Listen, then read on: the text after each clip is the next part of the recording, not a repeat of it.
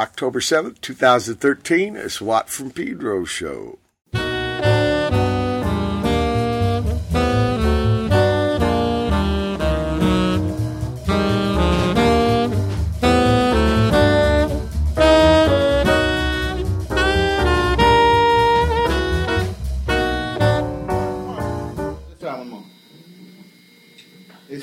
It's possible, like, uh, feeling say ba da ba ba do ba ba da be ba dee da, you know, you're feeling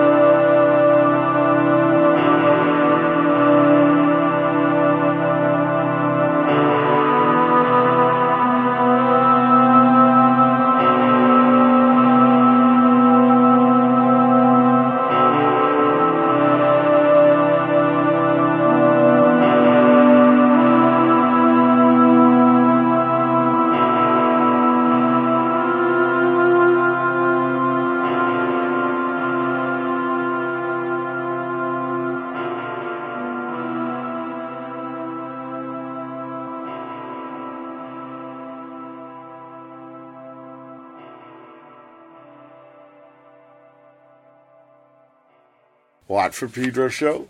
Um, not at the Love Grotto, not with Brother Matt, but here at Prac Pad. In fact, I think the first time I've ever done a radio show here at Prac Pad. And uh, my guest, after giving him a four hour tour of my Pedro town, Alex Zhang. How are you, man? I'm good. Thanks Uncle for Mike, thanks back. for having me, man. Absolutely. Uh, we started with John Coltrane doing an alternate version, take number six with the false starter, John Coltrane, Giant Steps. There's Sawako doing Not, Not Ready, Why Yet, and Berlin by Dirty Beaches. Uh, what can you tell me about Berlin? Well, not that much since we only moved there. I just moved there in December this past winter. I mean, the tune. Oh, the tune. um, pretty much, it's like my version of David Bowie's new career in a new town, except it's not that uplifting.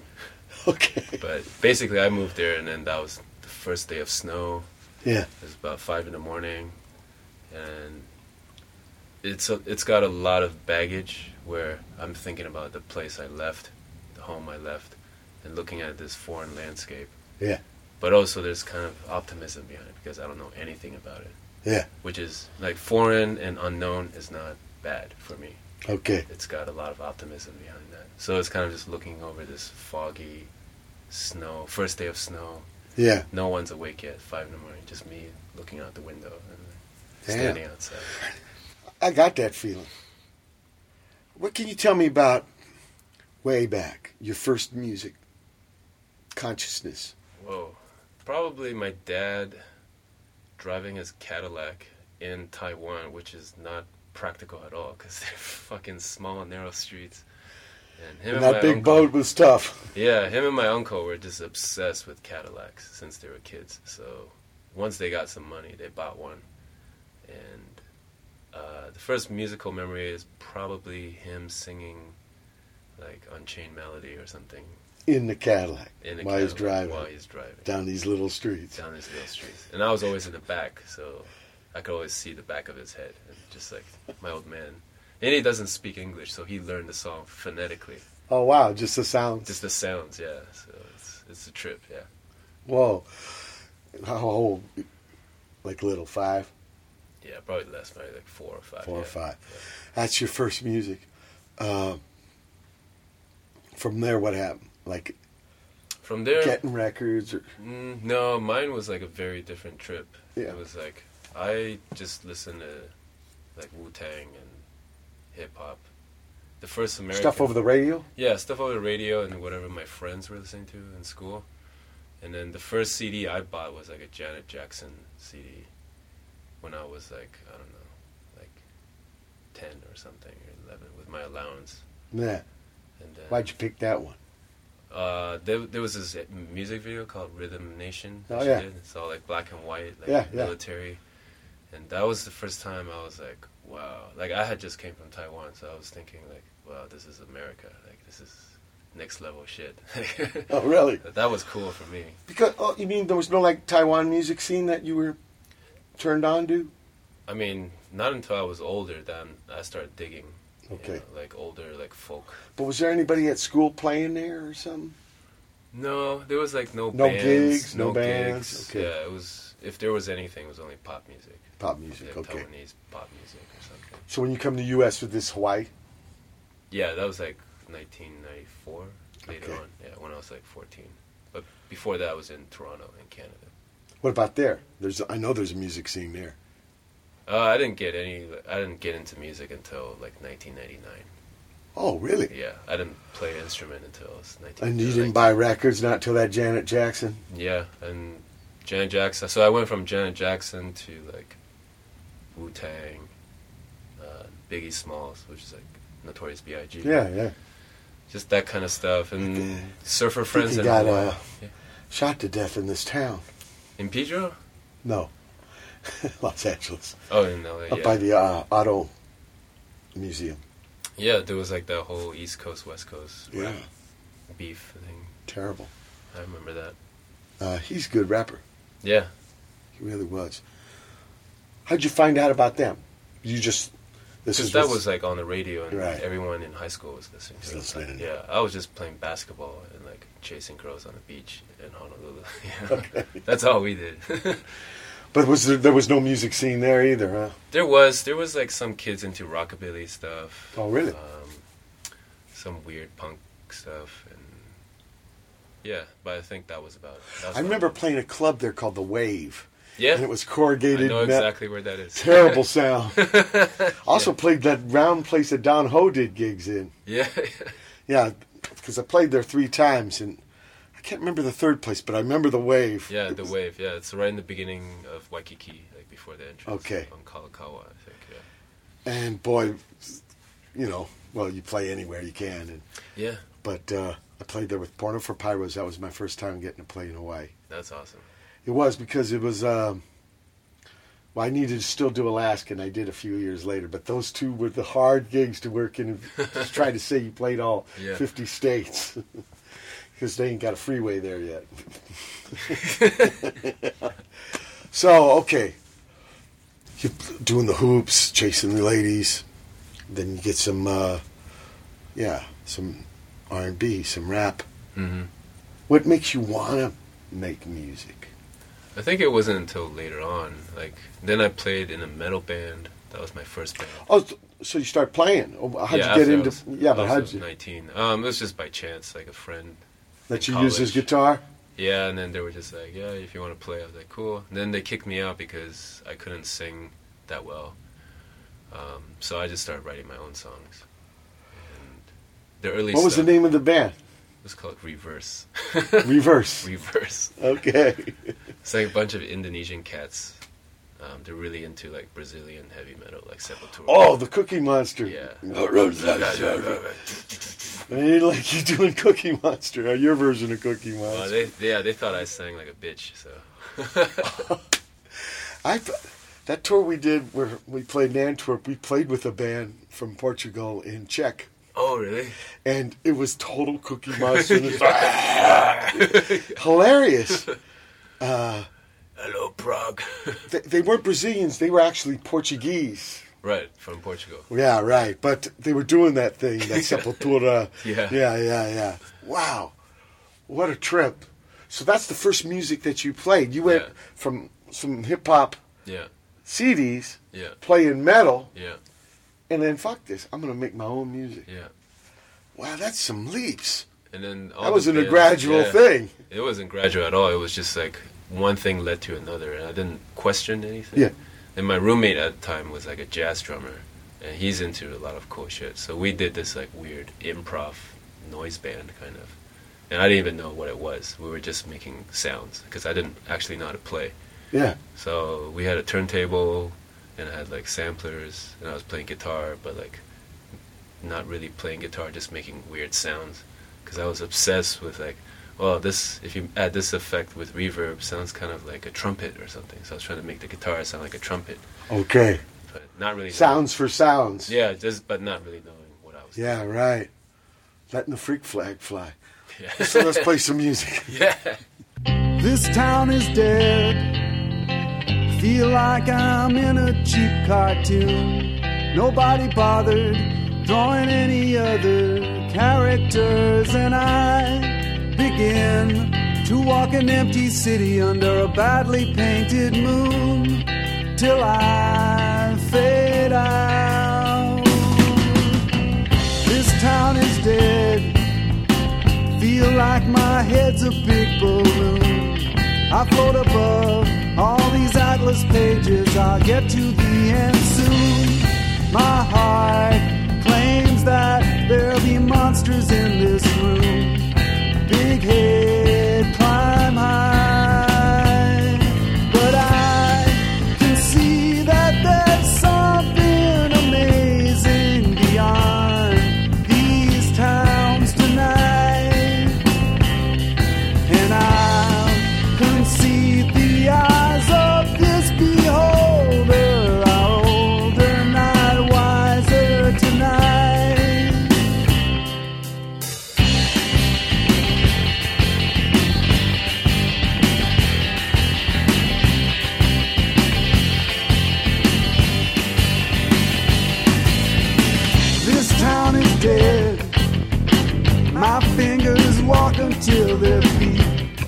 box is hanging just like an empty carcass. My grave will be the sea. My head claims that there'll be nothing to this sound. Big heart, feel time.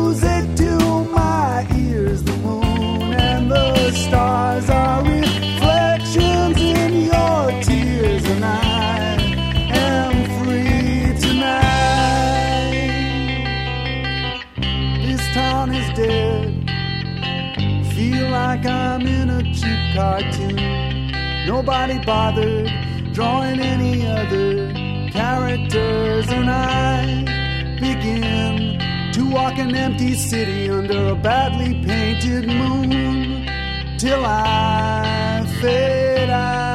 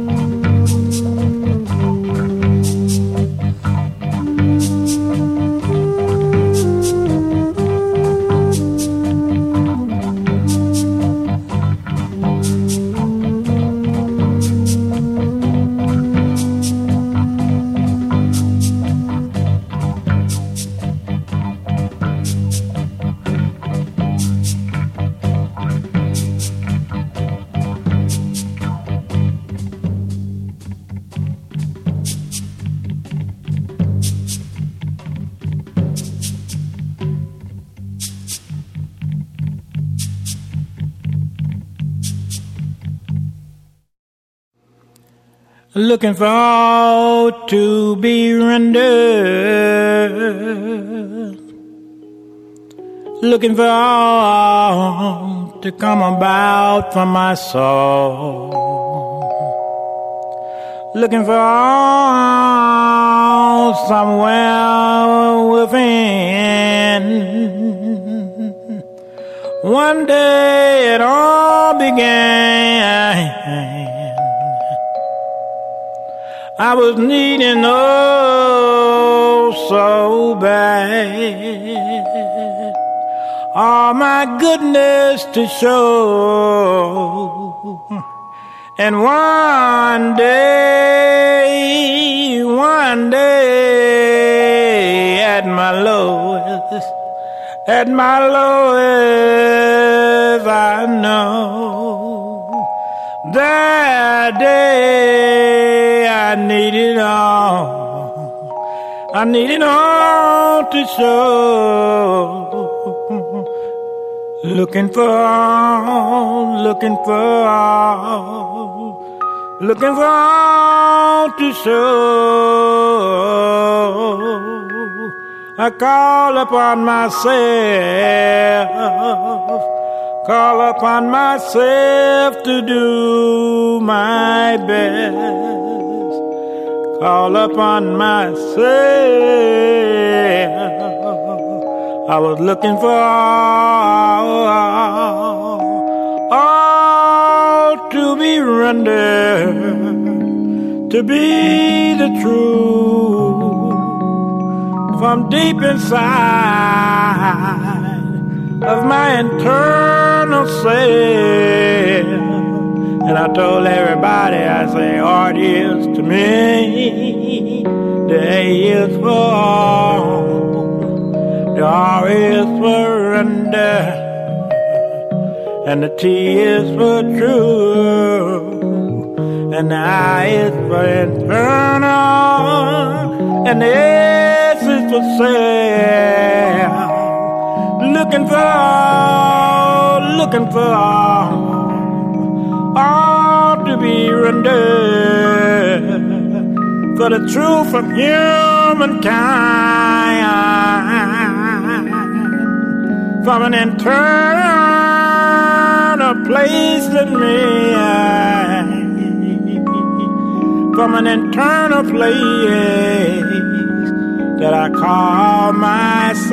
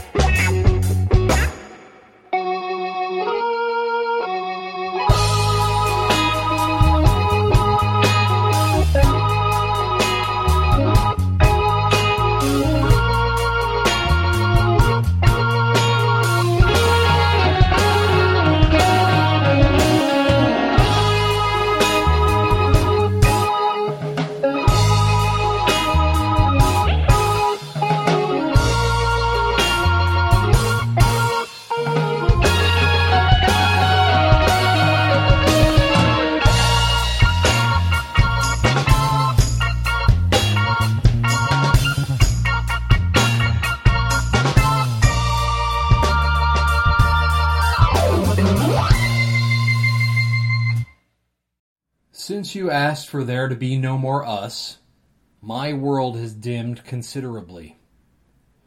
Do I now look out from under a rock, or from within a body of diminishing senses? So thoroughly have I enjoyed the oneness of us, unquestioningly, I have depended on there being a you and I for the rest of our lives. That gave me infinite comfort and strength. I felt as if we were one. Your once unconditional love shielded me with insane invincibility. I felt pure and immeasurably safe, beyond the rabble of seeking lovers, smarmy cheaters, and the hopelessly lost. Never did I imagine how tall I stood. I felt above it all. Then you taught me I merely balanced on a flimsy carpet of smoke. Threaded with a fool's hope, with but a few cold words, you yanked out from beneath me all of my convictions about love, about togetherness and commitment. Blithely toppled was my soaring conjugal smugness, and my face shoved in the mud. Now, uncertainty and displacement loom before me as twin giants of despair. They come from every direction to tear from me an aching heart with which I hold before my watering eyes in unshaky, unsure hands. An orange terror alert has colored like a stain my love life. I warn myself, don't let go. Must I secure my wounded sensibilities with duct tape and plastic sheeting? Am I even able to do so? For the first time in his life, this tall man feels as if he looks up at a world that previously lay all around and below his confident gaze. Casting me aside from your need and affection, thrust the mundane and everyday above my reach and control.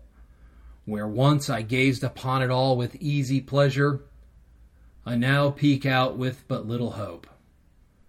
Everywhere I turn seems dirty, about to touch me. And to make matters worse, wretched and crawling am I, even to hope for love again.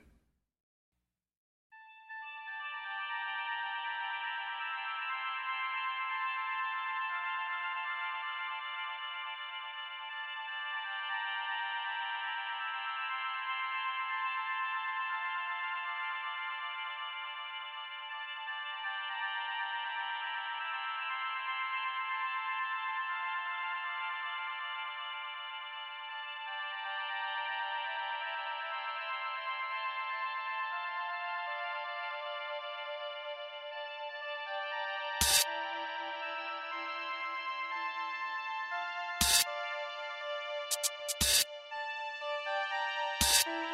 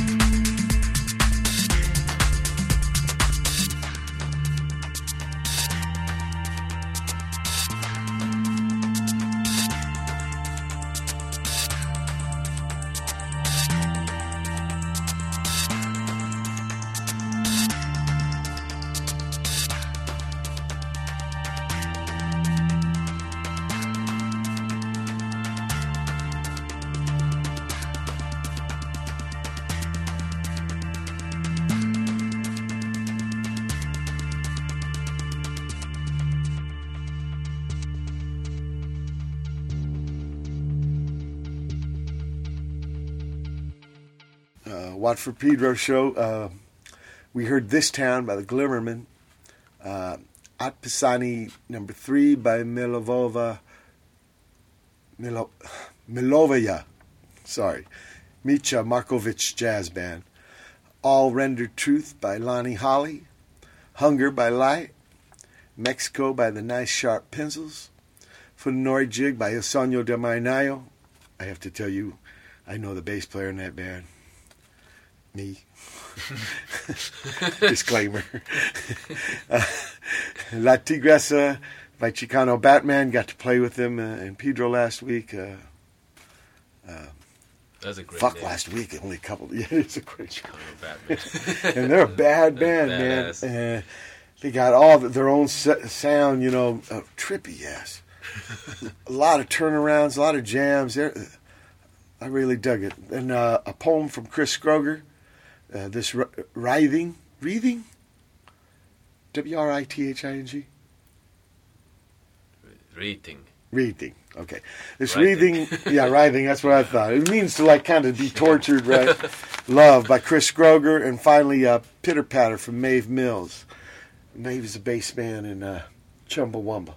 I got to play with him here in Pedro in the maybe '94 the time you're talking about, and uh, the Crass singer lady opened up the gig at Eve What? Libertine. Yeah, Whoa. with her son on guitar. That's crazy. Nemo. I remember his name was Nemo. yeah. And uh, nice sharp name. pencils out of England, too. Um, let's see. I know where some of these people are from. Glimmermen are Ireland. Anyway, so uh, what was this duet called? Um, the thing I did with my my roommate. Yeah, the Uh, jazz drumming. The Funambulist, I think. Funambulus. Yeah. Wow. That's a great So name. that was really funny. Did you, did you think of that name? No, he thought Okay. of that. Yeah. He was the idea man in that he band. thought about. A lot Did you guys ever record? Yeah, we have some recordings on mini discs and stuff like that. Mini discs. Yeah, that was like the rage at the time. I remember. There's like these little clip-on microphones, and we just put it in the middle of the, the jam space, and then we were like, "Damn, this sounds good." we just kept recording on them. Wow. Yeah, and there are these little pla- uh, Yeah, the plastic ones. yeah, holders in the. You could see the silver disc. Yeah, because they don't scratch. That's right. Yeah, they're like CDs that and scratch. uh, no, uh, yeah, kind of like CDs because they didn't have the, the the hiss that cassettes had. no, it's all digital and it's scratch-proof. Doesn't scratch. So Right. It's like a more permanent. But uh, easier to deal with than DAT. yeah, but it was kinda way like easier, that. Yeah, way easier than that. God, you never see those around anymore. Yeah, it's kind of sad. They never caught on. They just went obsolete. But Okay. At that time, like in 98, 99, Uh-huh. 2000, like me and my roommate were just like crazy about that stuff. And uh, they were like releases. No, no. Oh, These they were just for like- your. Yeah, we just recorded. Did you guys ever make a, a public release thing? Never. Okay, I don't think I would want to now. I haven't heard it in years, but. but you got them. So one day you yeah, might go back. I, I mailed it back to my parents' storage place, so it's in it's in China now. okay, okay. yeah. Well, one day you might go back though. It's in a shoebox. Maybe one day. Did the Fimulus do uh, gigs? Yeah, we play shows in Waikiki and Hawaii and stuff at this place called King's Crab, Okay. which is like a seafood restaurant. But then the owner was so down to let this. Um, we had this Filipino promoter called Nemo. He had like Oh, another huge- Nemo. huge, kind of like Fu Manchu. Fu Manchu Yeah. thing going on, and sweet guy. He liked brought- wild music. Yeah, he brought like well, that's where my metal band played, and then all his band played. His band was this band called uh, Butterfly Knife, I think. Like, yeah, it was pretty cool. They're all into like the Filipino gang stuff. Okay, okay. I think we got some. I think these cats here uh, are Filipino. Bombo Pluto Ova. Oh, I've never heard of it. Sounds cool. No, I think that means egg. Ova. yeah, right, Ova. Um, Huevo, those, right? Filipinos. But, um, okay. So Nemo here, he's got, there was a kind of scene. Yeah, there was like he kind of just was facilitating this stuff. Was there a record store everybody hung out at? Uh, yeah, there was like this place um, that had secondhand CDs and stuff. I never really hung out at record stores. I just went in there to like.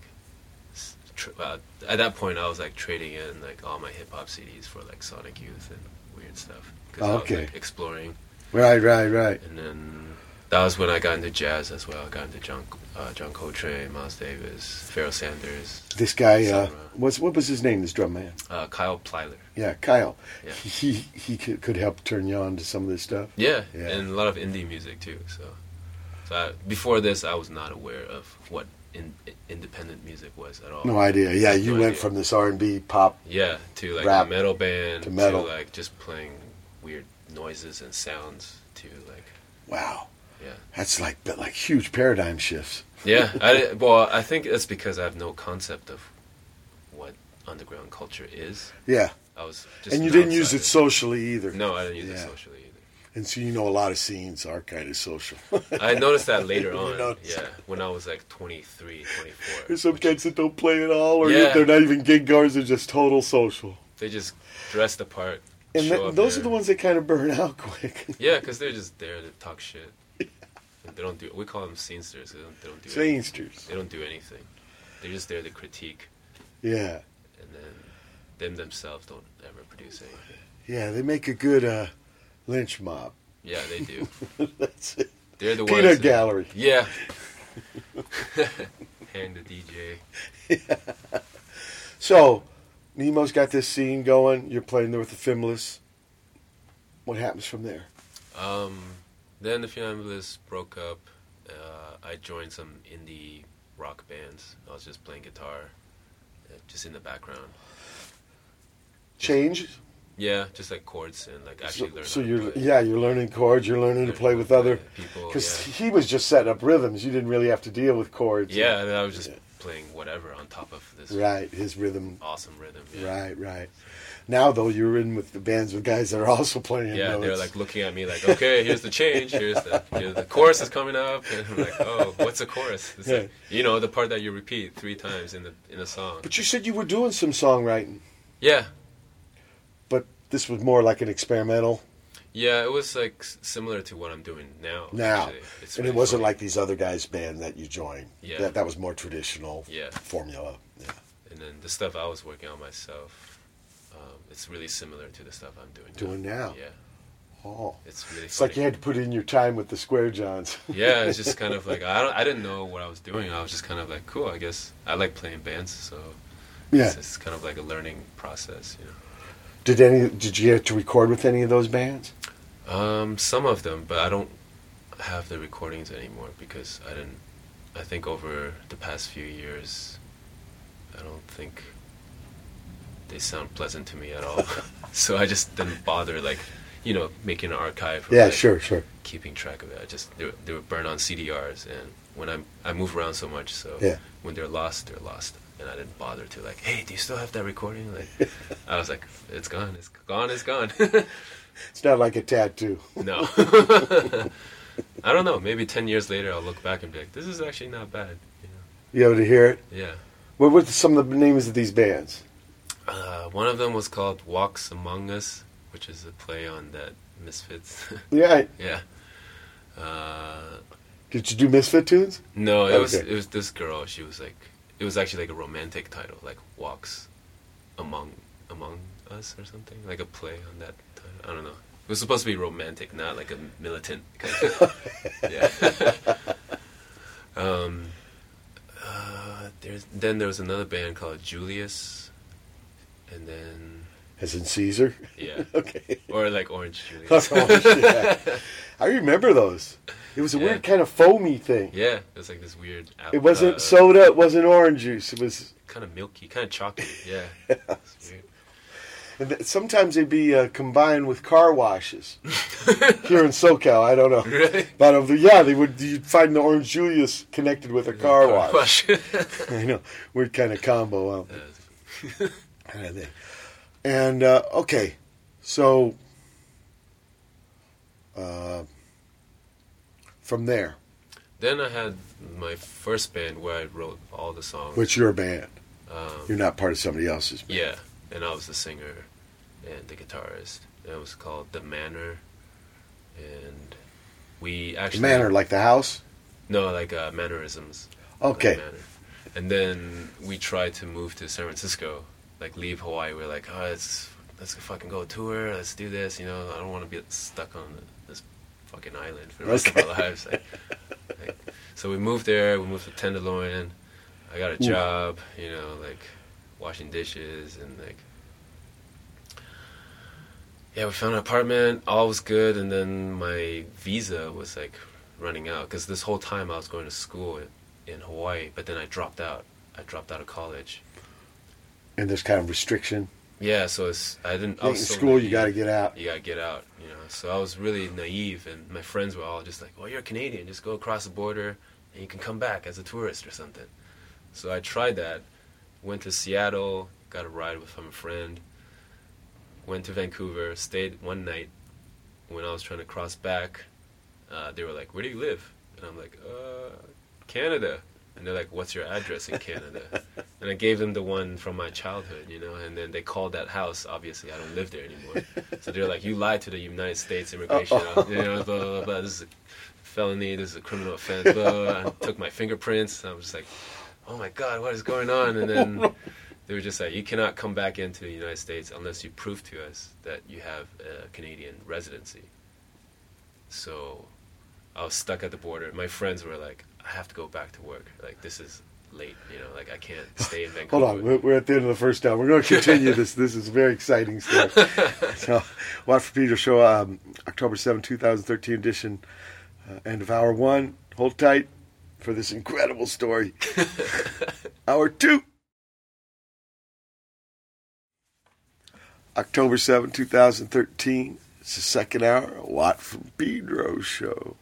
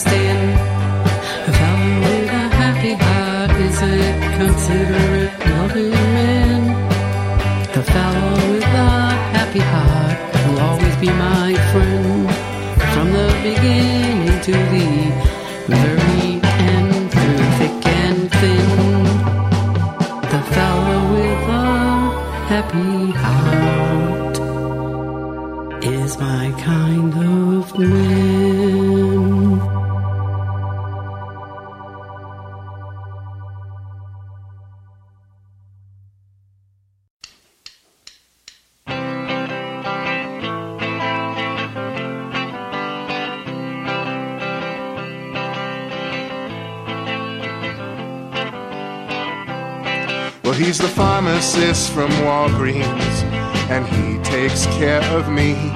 And when he fills my prescription, I feel peace and harmony.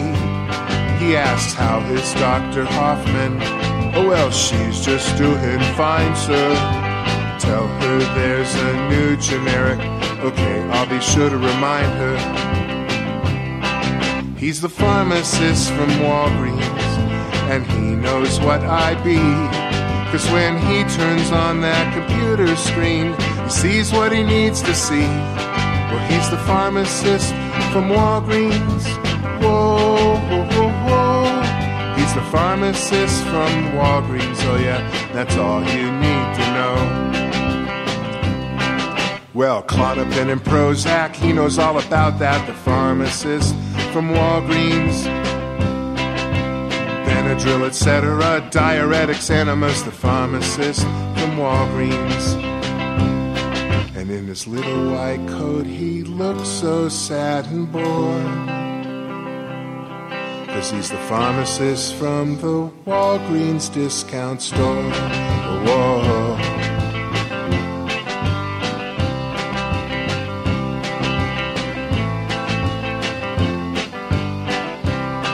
Well, he's the pharmacist from Walgreens. I think I'll see him today. And he'll fill my prescription for a $10 copay. The medicine with the warning on it. Don't take it on an empty stomach. He's the pharmacist from Walgreens, and he's my friend today. Well, Lexapro tonight, man, he knows that's the right plan. The pharmacist from Walgreens. Celebrex and Sudafed, Ambien to go to bed. The pharmacist from Walgreens. Still in his little white coat, he looks so sad and bored. Must be 'cause he's the pharmacist from the Walgreens discount store. Whoa.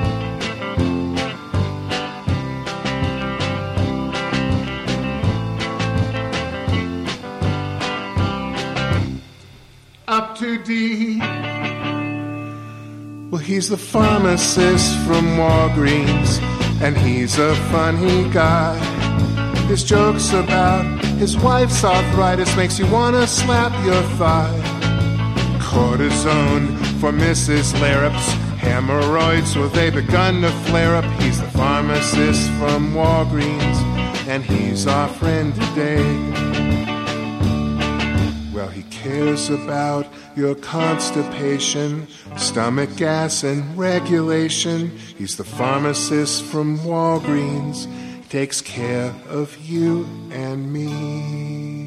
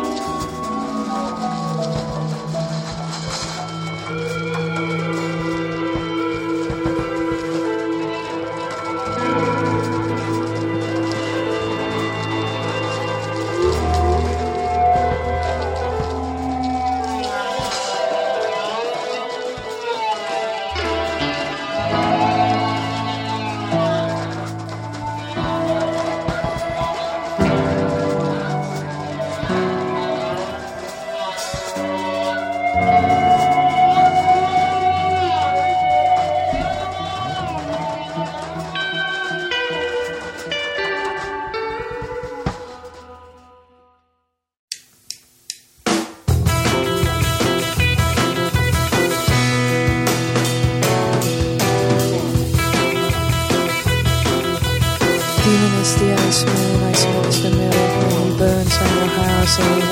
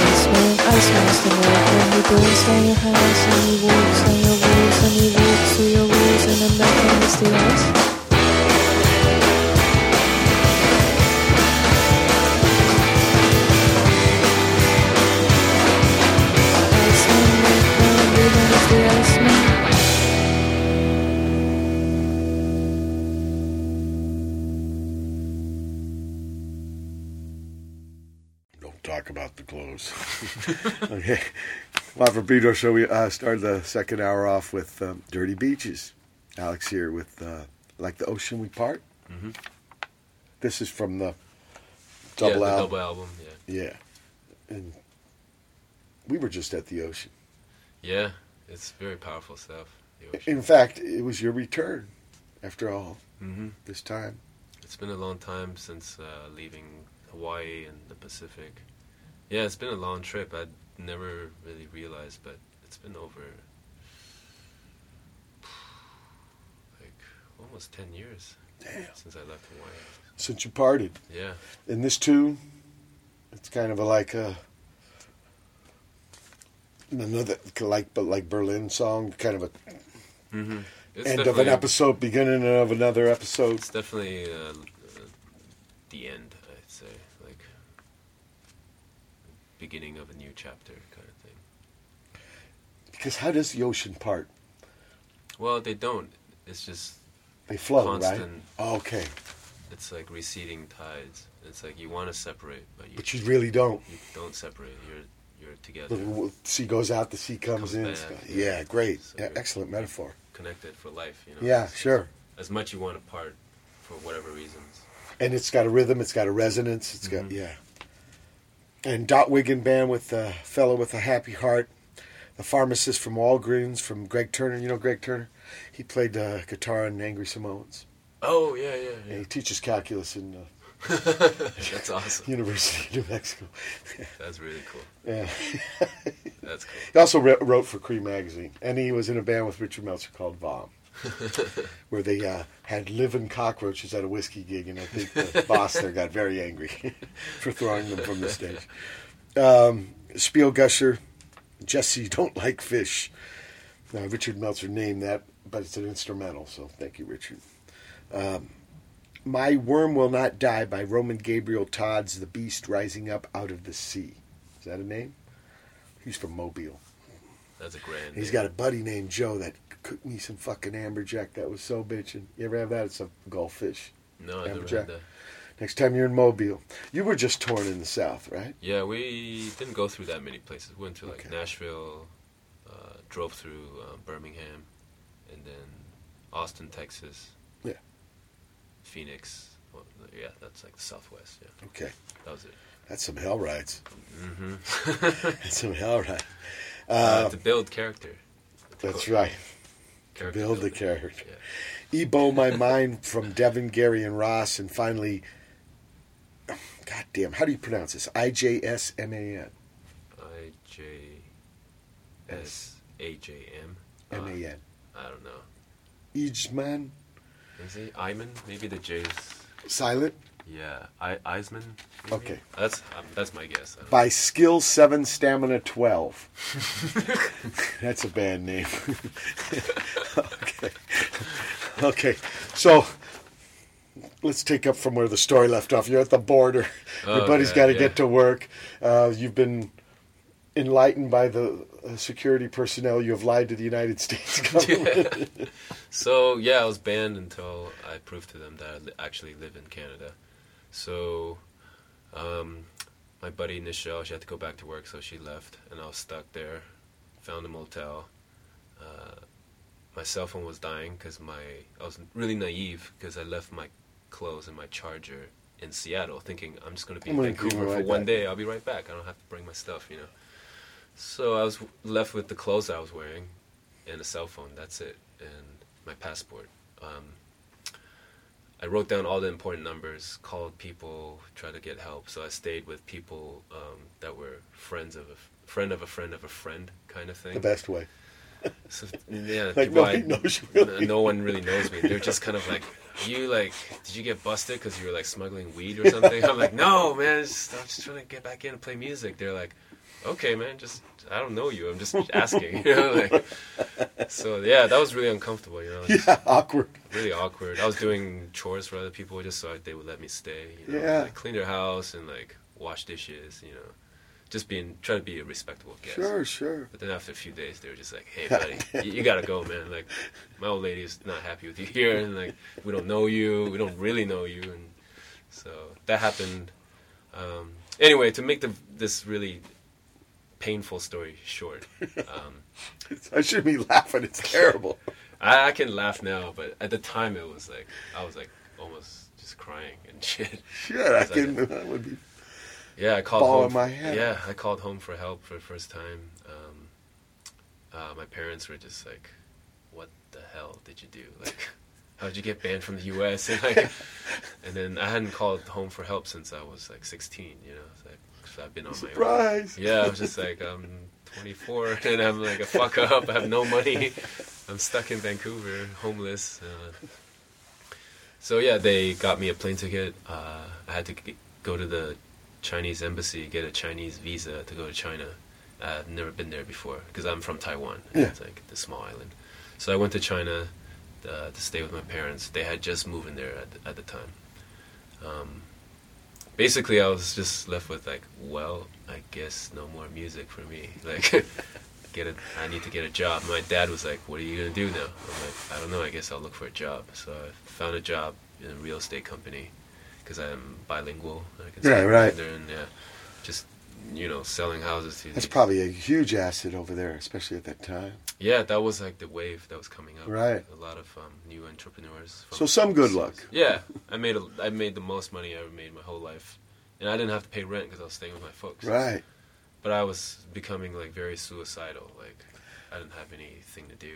Right, right. I didn't know what to buy with the money I made because I wasn't paying rent. So Sure. I mean, I could buy a new suit, but like to go where? You know, like to go to a bar. You know, just like I could go eat at a fancy restaurant uh, by myself, or like treat my parents to a nice place or something. Then that's about it. You know, like that went on for a year. What, what was this like a what a big town? Yeah, it was in Shanghai. Oh yeah, yeah. number so two. it was like big town, big. There's a music scene there though, right? Now there is. Oh, but then there wasn't. When I no, when I was there, it was just like like long-haired metal dudes Chinese metal dudes and um, weird, uh, kind of like the Cure sounding rip-off bands, you know, Okay. like with makeup and everything. Yeah, sure. You know, I'm, I'm just like, yeah, it's cool, man, but like this sounds just exactly like a rip-off. You know, I like those really shitty like glam LA bands. You know? Yeah, yeah, yeah. Hairband. Yeah. What they call in Japan? Visual Kei. Yeah, visual kei. Yeah. Kinda Lot of like makeup. A lot of makeup, like Marilyn Manson style. Yeah, that's right. But But, the music is the most uninter- It's not- yeah, it's not If they had intimidating at all. five percent of those Yeah. makeup job, it would be In the you know, music, yeah, they would. But they're using this warmed over hair. Yeah, Yeah. that tripped me out. It was so weird. Um, so yeah, I obviously couldn't fit in. Yeah. Um, didn't really find friends there, so I just was hanging out with coworkers, drinking beers. Did you have a guitar? I had one guitar, but I was very uninspired because I was living in the living room. I was Yeah, sleeping on the couch in my, my parents' place. Um, when I they had this kitchen that had a small wooden door. Yeah. Um, that was kind of somewhat the most soundproof area in in the entire apartment. Yeah. So at night when my parents are going to sleep, um, I would just go into the kitchen and close the door and sit on these like a tiny, you know, those like green stools that it's like the height of the bucket. Yeah. Just, just like those tiny little stools. I'm like wearing these slippers and Yeah. in my shorts and just like trying to write a song. Wow. Then- So you got some kind of tape recorder? Yeah, I had like a tape track? recorder. Okay. Um, I mean, nothing really came out of that year. Okay. Yeah. It was So it was about a very year. Un- really bad, uninspiring year. Um, then my buddy from Hawaii, uh, Mark Olson, who's this uh, American, half American, half Alaska Native dude that I met in Hawaii, uh, born and raised in Japan, because his family was like a missionary uh, priest that moved to Japan in the 60s, I believe, and he was born there. But anyway, we met in Hawaii. He was a really good friend of mine. He went back to Japan after college. So he called me up out of the blue and he was just like, Man, I heard what happened, you know, like, what are you doing now? And I'm just like, uh, just working in real estate. Want to die. Yeah. he was like, Well, I'm. Holding pattern. Yeah, he's working at this traffic company place where they're like measuring, I don't know, for construction. I can't remember what he said exactly. He's in a car all day and he's just so bored out of his skull. And he was just like, let's get out of here, man. He's like, let's go somewhere. Let's meet. Like, what about Canada? You have a Canadian passport. So I was like, yeah, but I don't know anyone there. I don't have any relatives. I don't know any friends. Like, he's like, who cares, man? You have a you have a passport. Like, just use it. Like, you can live there and play music. No one will care. And I was like, yeah, but I'm 25. I don't want to get a shitty job washing dishes again. He's like, who gives a shit, man? He's like, are you happy now? I'm like, no. He's like, let's just go. And I was like, okay, let's look at the map. So Vancouver, I was stuck, homeless. No, there's only three. There's only three cities you can pick, really. Yeah, in Toronto, I was there when I was a kid in Yeah, the 80s. So I was already like- did that. I already did that, and then I was like, what's left? Montreal.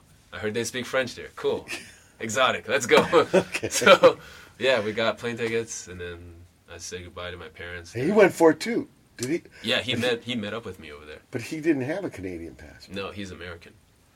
So he just showed up there. He just wanted Right. a break. Okay. So we went to Montreal, uh, found a place, and then after I met other people, six months went by. He was just like, "All right, man, you got f- new friends. You're playing music again. I'm out of here." I'm going back to Is that Japan." right? And I'm just like, "What?" And then for the longest time, my dad thought we were like a gay couple. my dad was like, "I know he's your best friend, but what kind of a friend would quit his job just to help you kickstart your life? You know, like." There's no friend that does that, and he's like, "That's a really good friend, like a good fucking friend. You Yeah, should yeah. thank him for that." And then, yeah, and he left, and the, I've been in Montreal. What'd he do? Go back to the traffic thing? He went back, and he's just like he he's working in a barista. Uh, he's uh, working at a cafe as a barista now in Fukuoka, in the south of Japan. Yeah, yeah. Yeah. Kyushu. In Kyushu, yeah. But is he a music man? He loves music, but he he doesn't play. He's a listener. Yeah, Gig goer. Yeah, You need him. yeah, he's a great guy. Either we all play and take turns, or somebody, somebody's got to come. Yeah. Actually, that's how the whole punk scene really tripped me out. It seemed like everybody was just taking turns playing. it's because it freaked me out. You know, I come from arena rock, and I'd never seen this thing where the guy on stage would be watching the next guy playing, and then then he'd be down there, and it was like wow. Because I was always, you know, don't pay attention to that man behind the curtain world. You know? and then I was in the scene, like, look at this. Now it's his turn. I, I was just standing next. Now he's up, it really tripped me out. Yeah. And, but I liked it. It's that's what I told you. I told D. Boon, we can do this. Yeah, yeah. I never said that. I mean, I like that T Rex gig, my first gig. It was a great one, but I never thought said to D. Boon, we can do it. Actually, you know, it was trippy um, compared to the records. His songs were like two, three minute. Mhm. You know, live. He played the first two, three minutes. They'd be on his knees doing twenty minutes of guitar Solos. solos. Yeah, Oh, God, could never crazy. met like a, uh, a Hendrix fixation Yeah, or something. that's crazy. Because you would never know it by the records. Yeah, very economical, but there's Yeah, right, right. yeah. But the gigs were like, and then, and then, you know, all this big loud sound. He's got a guy on congas. you know, you couldn't hear. you can't hear at all. These guys are like jamming. This guy on the side he's got a big gangster hat and he's playing congas. It was like, whoa, that's Yeah, the trip. interesting. and I remember in front of us, D. Boon's pop was from Nebraska. He Right. might as well have a hayseed sting out. And, you know, he just wanted to bring us, make sure, because we were That only you're okay, 14. yeah. yeah. In front of us is a row of Hare Krishnas twirling sparklers. and he was he was smiling though. Yeah. I gotta say, it was a trippish gig, but it was much different. So he, he is a bitchin' dude to help kickstart your life. Your pop should know there's cats like that. Yeah, that's a real. Actually, there's people coming to my life that's helped me like that. yeah, You know, there are. I know you can get cynical. Like today, we went to the boneyard to Mm-hmm. see uh, Mr. Bukowski, and uh, yeah, we, we followed the directions wrong. Yeah. It could. The cat came back and helped us. He That got in his awesome. little car and even took us. yeah, Had to walk with a cane and everything, and still yeah. came He and was showed so us. nice. He was so nice. He didn't have to go out of his No. way. He was walking with a cane. Yeah, beautiful man. And all them cats planted, and he knows where his. He goes, I know that one. He said three Polish ladies had Yeah, been. three Polish ladies came to visit him. Wow. So okay, he bails back to Japan. Mm-hmm. You're in Montreal, but you you're now uh, hooked in with musicians. Yeah, I met some people, but What are you doing? You're not washing dishes? no, I was washing dishes. See. Yeah, and I was just like at 25 washing dishes, but that's what I wanted to do. And this, at this point, it wasn't like oh, I'm just playing music for fun. This point, at this point, it was like no, I'm doing this because I need to do it. Yeah, yeah. It's like it makes me feel good about myself. So this is different than San Francisco. Yeah, this is way different. Buddy's coming from Hawaii. yeah, This is you're on a mission. yeah, like I'm doing it no matter what. Like I got to express myself. it's yeah, it's like um, when I was working in real estate, I felt Yeah. like I, w- I wasn't worth anything. You know, like I, I wasn't making anything that. But maybe that experience was important. I think it was, or else I would have never taken music seriously. It would just been like a hobby. You know? Like it was before. Yeah, like It changed after It that changed Shanghai. after that, Okay. okay, yeah. Okay. So you're washing dishes. You're playing with Montreal guys. No, actually, I You tried. alone. I tried. Like I met up. I went to all these Craigslist ads and like Yeah. forums. You know, Sure. you know, guitar player wanted, whatever. And Oh, the ours were the best. They'd, they'd say no flakes. Must have, must have own transpo. Yeah, yeah. Image a must. Image of was, no flakes. Like you're gonna come to the hatch and go, hey, you know, I can play, pr- but I'm, I'm kind of a flake. Get out of here. oh, they'd be hilarious. Some of them would go, uh, have management, have deal, need drummer, bass, guitar. Oh, God, yeah. yeah, they don't have a band. They got everything else. oh god. Anyway, ours was called the Recycler. Remember, I was telling you earlier Yeah, about answering yeah. those. But I think Craigslist is kind of the new version of the Recycler because these were sold to 7-Eleven. so maybe the internet is the new The new 7-Eleven. recycler. Yeah. so you're answering these ads, but none of it's panning Yeah. out. None of it worked out. So I just. So this is the idea the Dirty Beaches come? Yeah, this is where Dirty Beaches came, and I just did everything myself. Just had like a tape recorder. Yeah. Just kept recording, and I bought like a loop pedal that Yeah. changed my life. I didn't need to be like, "Hey, can you play this riff over and over again so I can figure something out?" Now I have infinity. this machine This do it. machine that's doing it, and yeah, and that was the beginning. That's the beginning. So Montreal was a heavy, Yeah, it was really heavy. The first heavy place to be. First five yeah, but it was potential. It was opportunity. Yeah, it was I'm not saying it's easy, but Yeah, it definitely gave the environment because it wasn't like China where if people asked you like, "What are you into?" You're like music, and they're like, "Oh, what? Like Bon Jovi?" And you're like, "No," but you don't even know where to start, you know. So yeah, they're coming around. Yeah, yet, but right? back then, 2005, it was. I can imagine. Yeah, they're like, "Oh, like okay, so your old band kind of sounds like Oasis." And you're like, "Oh God." There's like no reference point. You know? Yeah, right, right. And then you just- meet someone who knows Velvet Underground. and You're like, you almost feel like you're godsend. Yeah, like, right, Who are you? Like, you're from China, but you know Velvet one. Underground. Yeah. Velvet Underground. You know what? Believe it or not, talking about Velvet Underground, I remember there was some Hollywood punks that didn't know. Oh, really? I remember the Dil, yeah, because the Dils did uh, "What Goes On" or one of their songs, and I remember talking to some cat. You know, you see the same dudes. There was 200 punks, and Yeah, you see the same, same dudes every week. yeah. You knew them in a way, but you didn't know them, especially SoCal, where you're 100 miles from each other, right? Yeah. So when you meet at the gig, right? There's this little meeting thing in Hollywood, and oh, there's that dude again. He's always wearing. I'm, I'm, but I remember talking to this guy, and like, you know, this song sounds familiar. It's like this is a Vel- Velvet. Velvet who? yeah, the, the the one band it seemed like everybody knew in those days was Stooges. Stooges, yeah. That's the one thing. I, I would think Velvet Underground. In fact, the Stooges were into Velvet Underground. yeah. But yeah, so you you people in China don't feel totally left out because I knew some Hollywood dudes in the old days who did not know. so don't feel bad. No, China has But, a cool, really cool scene now. I can imagine. Oh, well, Steve Mackay, the sax man, Mhm. he told me he went over there last year. Yeah. And well, there's expats too, Yeah. and they're they're they're passing on information. Yeah. But there's also you know organic thing coming out, and There's a cool Beijing scene over there that's happening. A lot of no wave, weird noise oscillators. and where, what do you think it came out? of? There was just all from this club called D22, which was run by this American expat who was part of the Okay. the So New you had York- the old records. He was just part of the New York 70s, 80s scene. Oh no way! So he brought Thurston- DNA and Yeah, and he also brought like Thurston Moore and. Uh, Oh, Sonic he brought some He brought- gigs. yeah, he Ah, brought. okay. He actually brought them over.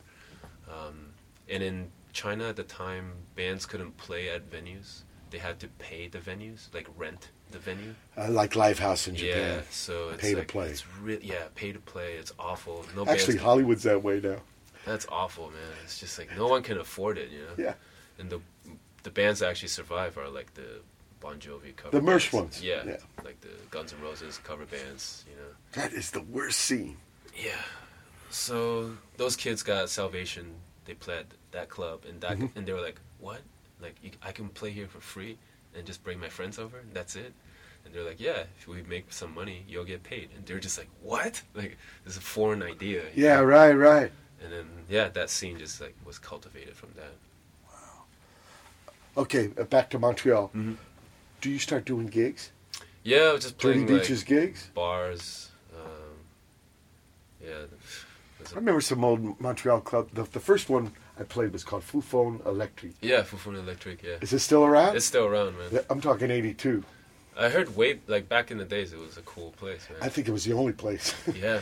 but it was a good place to play. There was kind of a balcony. Mhm. Uh, I played there with Black Flag, played there with Minutemen. Yeah, it's got a rich history there. I even one gig in Quebec City. Oh wow. Yeah, trippy. But down the uh, years, there was uh, until I found out about this uh, scene I was talking to you about earlier. Uh, the, With the Godspeed, Godspeed, guys, yeah, yeah, yeah. and that, that that Spanish social club, Yeah, the Sala Casa Rossa, del Popolo, La Sala Popolo, Rossa. yeah. And before that, there was things like uh, Jailhouse Rock, Mm-hmm.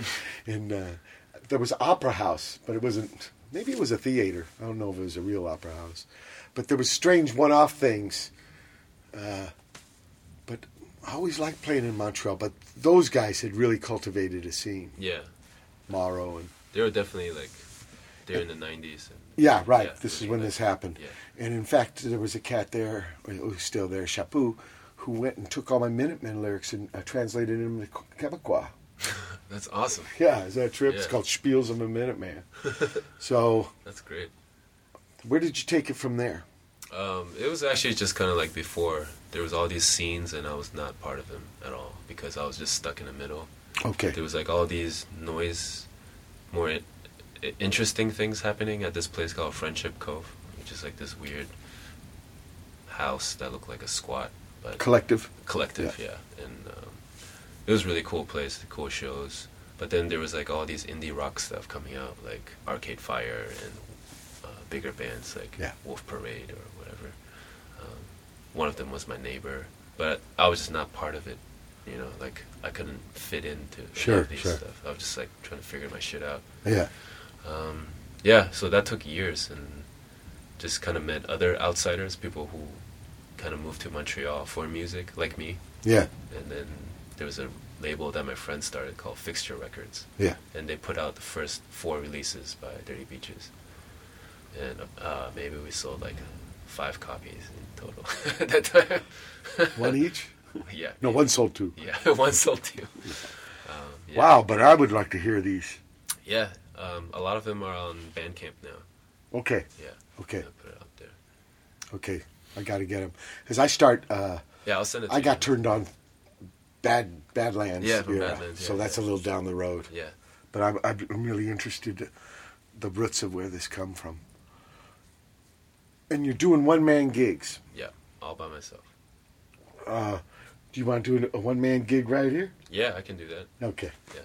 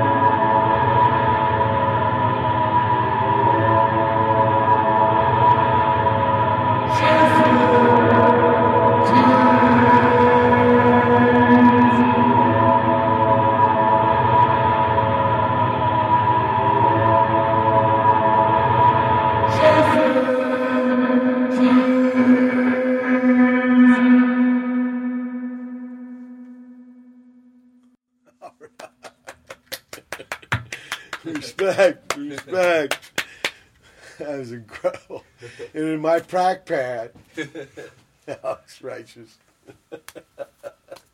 Thanks for having me. Okay. Uh, we're at the second end of the second hour, October seventh, 2013, Dishwap Peter Show. Hold tight for hour three. October 7th, 2013. It's the third hour the Watt from Pedro Show.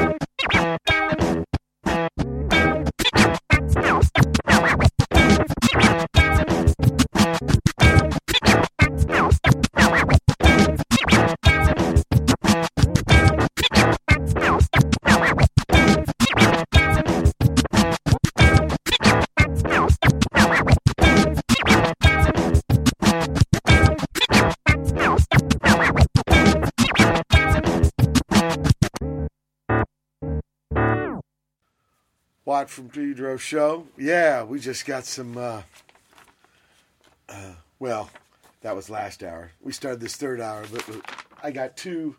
Do you have titles for them compositions? The ones I just played? Yeah. No. Yeah, so we got two untitled compositions, but Well, we do know they were uh, recorded in Pedro. in fact, my pad, I'm Yeah. very honored to have aboard here. Uh, we start the third hour off with uh, some Dirty Beaches, Landscapes in the Mist. Great tune off the double album. Um, yeah, there we go. And in fact, Alex is enlightening me to the fact that uh, he's going to do, uh, in that vein, a jazz album, and he's going to get some trumpet going.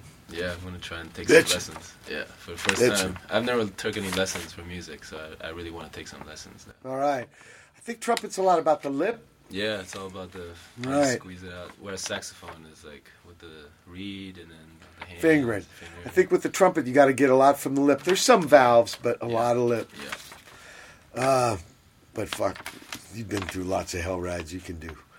Uh, the unawares with Pock- pockets unknown. There's a title of a song. Pockets unknown. And splitting albums, uh, splitting atoms by the Freeks. Uh, Burn from Iggy and the Stooges.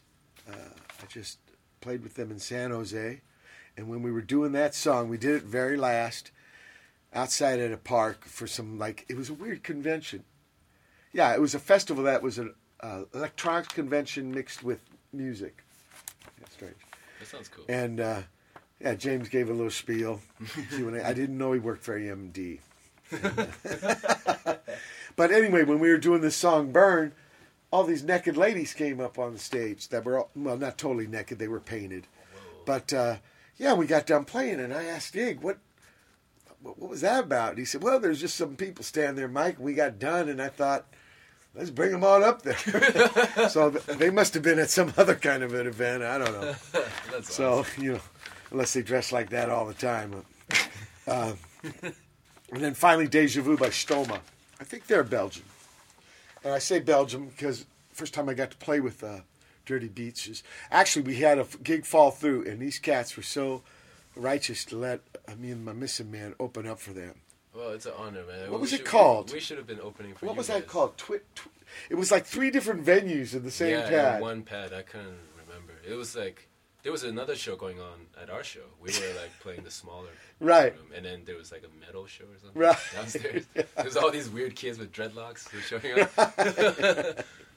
That was a trippy gig. They had some good chow, I remember, and and first time I got to see uh, Dirty Beaches live, and it was great. Yeah, you had that man on sax yeah, with the beret, Frankie DeGallo, Frankie DeGallo, the Rooster Man, the Rooster Man. Yeah. and uh, yeah, you know, there's something about seeing a band for the first time, especially when you got no uh, preconception. I had, I had, I didn't know what to look for, which is reminds me of my first punk gigs. I didn't know, and some ways those are my best because I had no idea. And so, what what do you call that? A, a clean slate? yeah. You know, no no prejudice in a way. Yeah, Even though you try to be open minded, still your mind wants to do categories. I had no idea, and then you brought it, man. I was like, wow. I was hollering. I think I drank a little. Yeah, bit that was one of the best compliments I ever got from you. You were just like, "That was bitchin'." I was so That happy. was bitchin'. Was so it happy. was. I mean, I got. You know, I see a lot of bands. I see a lot of music. I know. But so what? I was a newborn babe. I was just brought into this fucking dirty beaches world, and it was bitching. I, I, dug it. that comment. I, it still stayed with me. Was- You said uh, the way I play guitar sounded like boats. It was like boats. That was the best compliment I ever got. It was like boats, and now that I've showed you my town, you understand the we went to the connect, harbor, right? yeah, I can my papa sailor, and I mean, it was visceral. The connect was visceral. Yeah. I know to some people, guitar is about licks and chops, but I love people like you that take it out of the uh, shit hard center realm and get it into that's whatever it takes to do what it does, and everybody's got their own way. Yeah. To reduce it to chops, that's almost like, uh, yeah, I don't know. I, think don't know. in- I don't know. I think instincts can only take you so far, though. I'm, I'm Okay. I'm open to Because that's why you're into this idea of the trumpet and yeah, lessons. I want to take lessons. It's like I can only rely on my instincts go so far. Then I Okay. hit like a like a plateau. Okay. I can't make any breakthroughs after that. But the, your imagination is asking for more. yeah, my imagination. But the ability. my ability is like, Okay. Yeah. Well, I'd rather you be making the big leap with the imagination, you know, than just be a technocrat Yeah. and no imagination. That's true. Which is the shit hard center. Look, I can do you know, Yeah. how many beats a minute and this kind of thing. And uh, it was just it, to me. I don't know. It struck a chord in me. It, I wanted to be part of that. You know, like when me and D. Boon saw those. I want to be part of that. I don't want to copy it. That would be no respect for that. But you are a part of that, Mike. But Uncle Mike, you I are a wanna part of be that. part Yeah. and, and, and people like you make me feel it. Sometimes I feel don't put me in the glass box yet. I got more work. But then on the other hand, what about my work? It only makes sense if I'm relative to something I'm fucking digging, and I want to be part of a movement. You're totally a part of it. Sometimes Yeah. it's a bowel movement. but you know, you, you, you, you, I don't know. That was bitching for me. That was a really good moment, Thank and the way it came out from nowhere, yeah, it was just very pleasant. Uh, thank you, Uncle Mike. Yeah, no problem. Thank you. Well, You- my you friend's gra- my friend's grandfather said, "You're a great man named Rudolph." Uh, J- Wait, hold on. A- great man named Rudolf Farsky said, Yeah. a great shit is worth half a fuck." Okay. So Yeah. yeah, Wow, no wine before it's time. Rudolf Sch- Schweck? uh, Farsky. Farsky. Yeah. Thank you, Rudolf Farsky, for you. The almost too much weight for one brain to take, but I'm gonna I'm gonna bear that because that makes a lot of sense, and and uh, I don't know. All my connects through music have been from the the, the John Coltrane. I got an interview with him where he's talking about musicians are looking for some kind of truth. Yeah. And it's weird. I had Motoko Honda on the show the other time, last time, and I said, "Is there? Do you got a philosophy for improv?" She does improvisation, which to me is a total pants pantry, like what you just did, like no script, right? And I and I know other people. They're incredible players, but the, you don't put something in front of them. Oh my God! Yeah. Okay. So I asked her, "Is there a philosophy?" And she said, "Honesty." Yeah. Which is what Coltrane. We're looking for. People really into music are looking for some kind of truth. Yeah. So that's that was my connect. I think we all have like all these roles that we play in the bigger picture. Yeah. Of all the people that we meet and everyone, like even meeting like my old friends in Hawaii who you know when we played really bad music. Yeah. Those are all meant to be something. Yeah. And I met you, Uncle Mike, and then you inspired me so much, you know, and so so much of my friends, like everyone's so jealous of me, like that I'm hanging out with you right now in San Pedro. And they're like, man, Oh, you hang man. out with Mike Watt, like the Mike Watt. It, but it's, for me, it's Yeah. my opportunity. I get to share my Pedro Town, my my stories. You hear my windbag, my uh, spiels. Uncle Uh, Mike, man, so and it's- you're so many- genuine. yeah, so many of my friends, they like, including me, we all fucking love you and respect you so much, man. Wow. It's a real honor to be here, man. And then you said in the beginning, uh, well, earlier about the outsider, because that's how I felt. That's how me and D. Boon felt. Yeah. But isn't it trippy? Outsider, then we feel we belong. Yeah. in a trippy way, not a choking. I think that's why we don't want to belong that other way Yeah. because it's suffocating. It's really limiting. But we this way, it's cool to belong. It's cool. It's happening. It, I feel It's like struggle. Yeah, I feel like life is like in weird laps. okay. Like right now, I feel like I'm back in high school again. Now I'm 33. Yeah. I'm seeing these familiar sights again, and, and like I recognize this pattern. It's weird. And then that's why I started listening to all these R&B, hip hop stuff. Yeah. I was listening in high school, just driving town in LA. Yeah. Listening to like Tupac or like Yeah. weird like high school stuff. And then people were like, "Man, you listen to this?" I'm like, "So what? So fucking what? Yeah. Get out my fucking car if you don't like it." Yeah. Whereas in high school, I was like shriveled up. Yeah. You know, people were like, "You like this?" and I'm like, "Uh." Because the peer pressure was the peer heavy. pressure was there, and I was I couldn't stand up for myself. Yeah. You know. And now I just feel like, yeah, I listen to Janet Jackson. Fuck you. Yeah. Fuck you and your pretentious Sideways, shit. you know? I can I can dig Coltrane, Janet Jackson, Yeah. whatever like, Einstürzende, Neubauten. Like I don't care, man. It's like it's all just music, you know. You- Right. people, I don't judge people. You know? No, I like this. Yeah. I like this philosophy. I really like this new, this second time around. You know, like Uh-huh. I'm seeing it, and then people are telling me like, you know, they like Creedence. I'm like, that's cool, man. I, I respect that, man. Like you're in the boat. Yeah. And uh, I put on Creedence. You get all six albums. Tom Watson. It's like you're not gonna hear one song. You're gonna and they're gonna be in order, Tom. it's all right. It's all right. Let's listen to me some music. Yeah. This is last batch. Ticket stairs, biscuit trap, canyon lead,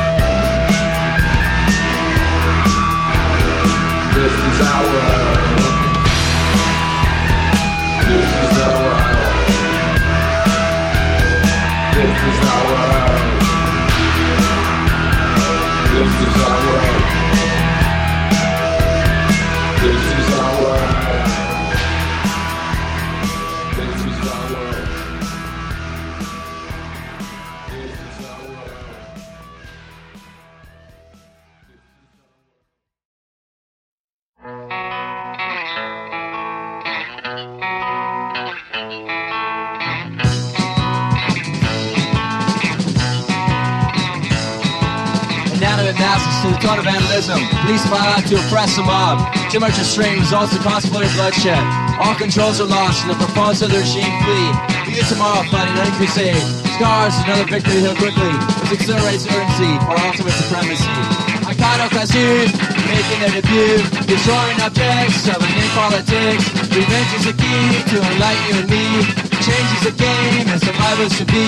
Pseudo must go so the internet can grow.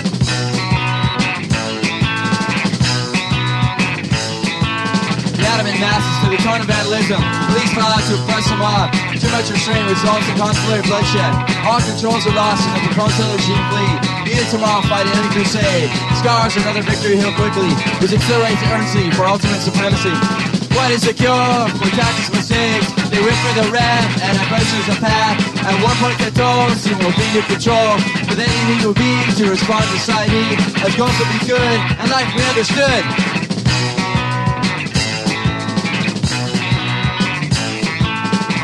Masses to the vandalism. Police out to oppress the mob. Too much restraint results in concentrated bloodshed. All controls are lost and the proponents of the regime flee. Needed to mob fighting only crusade. Stars are another victory hill quickly. Was it jealousy for ultimate supremacy? Iconoclast you, iconoclast you, iconoclast you, iconoclast you, iconoclast you, iconoclast you, iconoclast you, iconoclast you.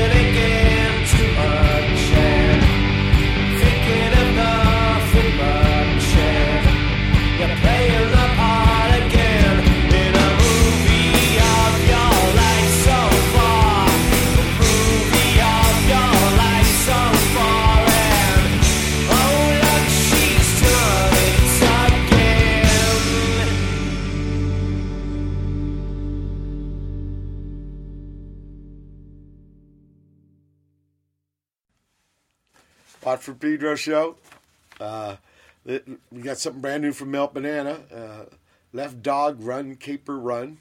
Of course. That's great. It's a title that tells you everything. And, uh, then Moistboyz with uh, Paper Boy. Uh, Chrome with Salt Helios Creed. They, they go back to the 70s, San Francisco scene. Uh, peer group of Iconoclast Youth from the long lost uh, San Pedro record from early 80s. Uh, this band from the Philippines, uh, Bombo Pluto Ova with Avoirdupois. And then White Night with Crud. They're Anaheim, I think. Orange County band. And Glimpse Trio with uh, Sartorial Mind. They're from the city. Yeah.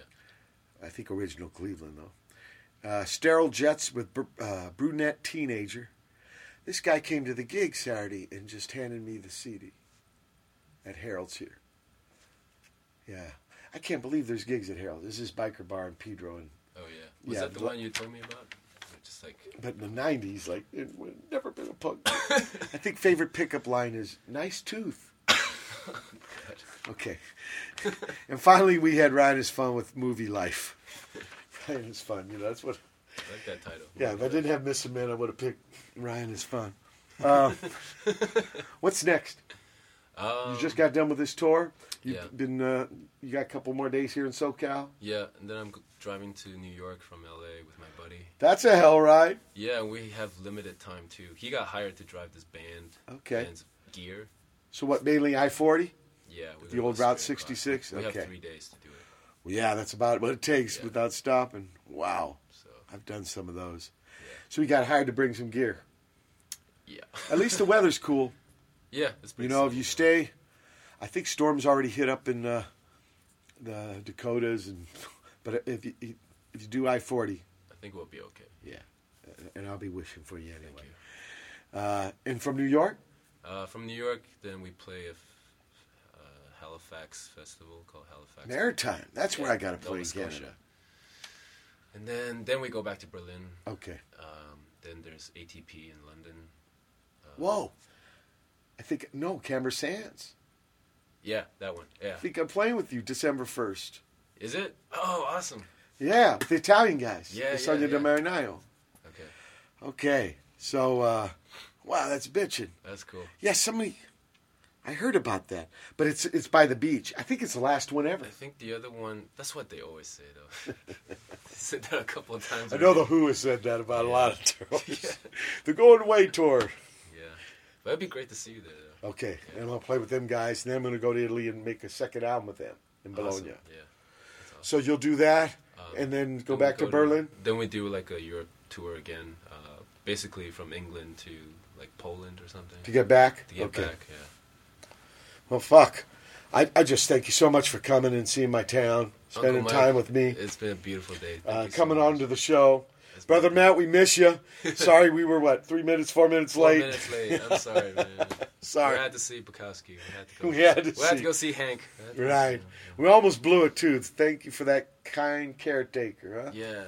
It's been the uh, October seventh, 2013 edition of Walt Peter Show with my very special guest, Alex Zhang. Thanks so much, brother. Thank you, Uncle Mike. Okay.